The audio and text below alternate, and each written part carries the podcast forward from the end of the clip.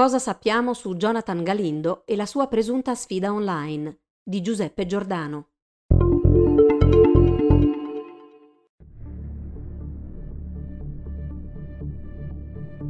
Lo scorso 30 settembre i principali giornali italiani hanno riportato la tragica notizia di un ragazzino di 11 anni che si è tolto la vita. Lo sgomento ha spinto a cercare immediate spiegazioni che sono state rintracciate in un messaggio lasciato dal bambino alla famiglia. Si sono moltiplicate le ricostruzioni e le interviste a genitori e ragazzi, in qualche caso suggestive, che hanno portato a identificare in Jonathan Galindo l'arbitro di un gioco mortale online. Secondo le agenzie, la Procura di Napoli avrebbe aperto un fascicolo per istigazione al suicidio e tablet, cellulari e PlayStation sarebbero stati sequestrati dalla Polizia Postale per essere esaminati. Tuttavia, trattandosi di un argomento molto delicato, la Polizia non ha diramato nessun comunicato ufficiale, per cui i dettagli pubblicati dai giornali arrivano da fonti riservate dei cronisti. È così che sui media comincia a circolare il nome di Galindo, questo personaggio, rappresentato dall'immagine di un cane antropomorfo, una specie di Pippo della Disney dal sorriso sinistro, secondo le ricostruzioni dei giornalisti, sarebbe collegato ad una presunta challenge che avrebbe spinto il ragazzino al suicidio. Su Facebook, Twitter, Instagram, TikTok esistono molti profili che fanno riferimento a Jonathan Galindo, così come circolano numerosi screenshot di presunte conversazioni in chat, postate dagli utenti, che mostrano il modus operandi della challenge online. Queste persone dicono di essere state contattate da un profilo con l'immagine di Galindo e l'esordio sarebbe quasi sempre lo stesso. Vuoi fare un gioco? La storia di Jonathan Galindo, il volto, il nome e la leggenda metropolitana. Il volto di Jonathan Galindo è una delle tante maschere realizzate da Sammy Katnipik, da alcune fonti accreditato come Samuel Canini, come ha riferito il diretto interessato a Valigia Blu, sia Sammy Katnipik sia Samuel Canini sono pseudonimi, di cui il secondo rappresenta una versione più formale, utilizzata dal 45enne su Instagram e nei crediti di alcuni film ai quali ha partecipato come attore o produttore. Samuel si descrive come ideatore di personaggi fantastici, esperto di effetti speciali analogici, maschere in particolare, e performer, molto noto in alcune nicchie di internet con l'ulteriore soprannome di Dusky Sam. Attivissimo online, ha pubblicizzato le sue creazioni su forum e social network, tra cui Instagram e Twitter. Un aspetto della personalità virtuale di Dusky Sam, indispensabile a spiegare la fama accumulata suo malgrado tramite i meccanismi virali di internet, è l'appartenenza alla sottocultura furry. Secondo la definizione di Fur Science, il portale curato da un gruppo di ricercatori interessati ai riti della community, i furry sarebbero appassionati artisti, scrittori, videogiocatori e partecipanti a giochi di ruolo che interagiscono tra loro interpretando personaggi in parte animali chiamati fursona. Alcuni furry indossano elaborati costumi o accessori, come orecchie finte o code, tramite i quali manifestano un profondo legame con il regno animale. Con i suoi profili su Fur Affinity e Weasel, Samuel appare come uno dei più entusiasti animatori della comunità di cosplayer antropomorfi, ma le sue invenzioni non trovano una precisa collocazione nell'immaginario patinato dei furry. Piuttosto sono manifestazioni di un'estetica grottesca che accomuna tutte le maschere create ed indossate da Dusky Sam. La più famosa, Larry Le Goff, è un pippo della Disney dai tratti più umani, ambigui e sordidi, riproposto da Samuel sui social tra il 2011 e il 2014 sarà proprio Larry a diventare il volto sinistro di Jonathan Galindo. Il creatore della maschera, però, non ha nulla a che fare con l'esplosione del macabro meme e, nonostante sembrasse inizialmente divertito dalla seconda vita di Larry Le Goff, ha poi preso le distanze quando l'immagine ha iniziato ad essere associata alle molestie online. Quando nacque Galindo non ne fui felice, racconta a Valigia Blu, riferendosi alla prima ondata di notorietà del 2016-2017. Tuttavia, ho lasciato perdere. Ma quest'anno è stata tutta un'altra storia, a causa dello spavento provocato dalla Blue Whale, motivo per cui ho postato una dichiarazione su Twitter denunciando chi utilizzava la mia immagine. Fino ad ora non avevo mai sentito parlare di nessuna morte dovuta al gioco, dichiara commentando il presunto legame tra l'undicenne morto a Napoli e la sfida online. Tutto quello che posso fare, conclude, è rispondere alle domande ed essere aperto e sincero. Tramite Google Trends si può osservare come l'interesse per la chiave di ricerca Jonathan Galindo cominci a crescere nel maggio 2020, per poi esplodere nel mese di luglio.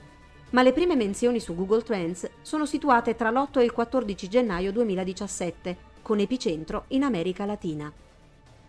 Nonostante le dimensioni ridotte rispetto ai picchi del 2020, la curva di tre anni fa non è trascurabile perché ci consente di individuare la prima volta in cui l'associazione tra la maschera di Larry Le Goff e il nome di Jonathan Galindo ha raggiunto un gran numero di utenti. Secondo Samuel Katnipik, le immagini di Larry Le erano già state utilizzate anni prima di Galindo come materiale per la creazione di raccapriccianti meme su Reddit e su 4chan. Concorde con Samuel Katnipik, il collettivo The Mystery Machine, un gruppo di gamer che ha indagato sul fenomeno Jonathan Galindo a partire da quest'estate, sostiene che le prime fotografie del cane antropomorfo circolavano su alcuni canali di 4chan dedicati al paranormale e a discussioni casuali. Il giorno 8 gennaio 2017, l'utente Lorena Esmeraldocio twitta in spagnolo Non cercate Jonathan Galindo, ne sarete traumatizzati. È il primo di una numerosa serie di cinguettii dall'America Latina riguardanti un profilo Facebook con molte fotografie di Samuel Katnipik nei panni di Larry Le Goff. Il nome associato all'account, però, non ha nulla a che fare con il creatore di maschere, che infatti ha sempre negato ogni legame. È presumibilmente in questo momento che nasce lo pseudonimo di Jonathan Galindo, scritto con la H tra la I lunga iniziale e la vocale O. Oggi non è possibile risalire al celebre profilo Facebook che è stato eliminato, ma è possibile osservarlo indirettamente in una video reaction caricata su YouTube da El Rey del Random, già qualche ora dopo la cascata di tweet. Grazie a El Rey del Random, il fenomeno Jonathan Galindo arriva sulla piattaforma di video streaming. Da lì ai media messicani sensazionalistici il passo è breve. Il 20 gennaio 2017, Dross Rozzank, un celebre youtuber argentino specializzato in aneddoti sinistri e misteriosi, carica uno dei primi debunking dedicati a Jonathan Galindo, nel quale collega il materiale fotografico ritrovato su Facebook alla produzione artigianale di Dusky Sam. Dross Rozzank non ha bisogno di fare ricerche. In un video del 2016, dedicato a sette inquietanti personalità di Internet, aveva già parlato di Sammy Katnipik, la clip non è più disponibile, ma ne resta traccia in alcuni tweet e in un post di Samuel su Thur Affinity. Seppur grottesco, all'epoca Galindo non era associato a nessun tipo di molestia online. Nell'estate del 2020, Galindo si conferma a tutti gli effetti un fenomeno creepypasta, cioè una leggenda metropolitana online a sfondo terrorifico, attraverso l'associazione a presunte challenge online che ricordano fenomeni analoghi come Momo, Samara e Blue Whale. Non si sa chi siano i responsabili dell'ennesima reinvenzione del Pippo antropomorfo, conosciuto anche come Cursed Goofy, letteralmente Pippo maledetto, né si riesce ad individuare il luogo virtuale dove questa trasformazione è avvenuta. Il sito Know Your Meme, un'enciclopedia online dedicata all'internet culture, collega la seconda ondata a un profilo TikTok, presumibilmente creato alla fine del 2019. Il 23 maggio 2020, su Twitter L'utente Usted esta aquí YT chiede come mai Galindo è di nuovo in tendenza. Nel tweet il nome Jonathan è scritto con la H nella posizione sbagliata, il che fa pensare che lo youtuber facesse riferimento alla versione latinoamericana del pupazzo antropomorfo. Nella stessa settimana, Google Trends registra un aumento delle ricerche sul personaggio. Un recente articolo su Rolling Stone collega il ritorno di Fiamma ad un racconto in spagnolo comparso a maggio sul sito di autopubblicazione Wattpad e a un post su Facebook molto condiviso dello stesso mese. Questa estate, invece, l'epicentro è localizzato in Vietnam e in alcuni paesi balcanici. Sembrerebbe che i picchi corrispondano ai momenti in cui lo state in guardia arriva a un pubblico non più giovane. Il 18 luglio 2020 la polizia albanese mette in allarme i genitori sul pericolo rappresentato da un pericoloso gioco online. Più o meno nello stesso periodo, con aggiornamenti che arrivano almeno fino al 24 luglio, i media nazionali e alcune associazioni albanesi a difesa dei bambini si interessano all'argomento, sia sui social, tramite post molto condivisi, sia sui rispettivi portali online. La settimana dal 19 al 25 luglio corrisponde al picco massimo di ricerche su Google associate alla chiave Jonathan Galindo in Albania. Un grafico con gli stessi indici di misurazione, ma localizzato in Vietnam, il secondo paese per presenza del trend a livello globale durante l'ascesa di questa estate, mostra un incremento esponenziale dal 5 all'11 luglio 2020, seguito da un rapido declino e una fase di stagnazione che arriva fino ad ottobre. In Vietnam l'arrivo di Jonathan Galindo si concretizza nella circolazione di una serie di presunti screenshot di conversazioni private, in cui la persona invitata a partecipare alla sfida bullizza il suo aspirante persecutore, magari sottraendogli informazioni private o invitandolo ad una resa dei conti. Su YouTube proliferano compilation di screenshot in cui il fantomatico personaggio viene ridicolizzato da ragazzini vietnamiti. Nell'articolo testuale abbiamo deciso comunque di non linkare i contenuti a cui facciamo riferimento perché consideriamo che le foto inviate in chat potrebbero rappresentare minori e i messaggi far riferimento a luoghi specifici. Diverse di queste chat inoltre sono a contenuto omofobo e transfobico. Infine, è difficile capire fino a che punto questo materiale grafico sia stato creato a tavolino a beneficio di post e video molto cliccati. Alcuni meme, oltre a proclamare la sconfitta di Galindo, inquadrano quanto accaduto nella cornice interpretativa di una lotta di popolo contro un invasore straniero. In alcune conversazioni Galindo si esprime in inglese o spagnolo. Lo stesso tipo di retorica alimenta la discussione su Reddit e i video raccoltoni su YouTube dal Vietnam. Anche se in realtà i riferimenti a Galindo in questa cornice presentano il personaggio più come una vittima di sberleffi che una minaccia reale, la percezione del pericolo nascosto dietro la sua figura guadagna comunque spazio sui media e sui social. Lo sberleffo online a Galindo. Il tweet di un utente del 2 luglio divenuto virale è un perfetto esempio del funzionamento di queste dinamiche online. Il testo del tweet è il seguente. Attenzione, se stai leggendo sei obbligato a ritwittare. Fa che i tuoi amici restino vivi. Circola un account chiamato Jonathan Galindo. Sono i maestri della Blue Whale Challenge, il cui intento è convincerti al suicidio.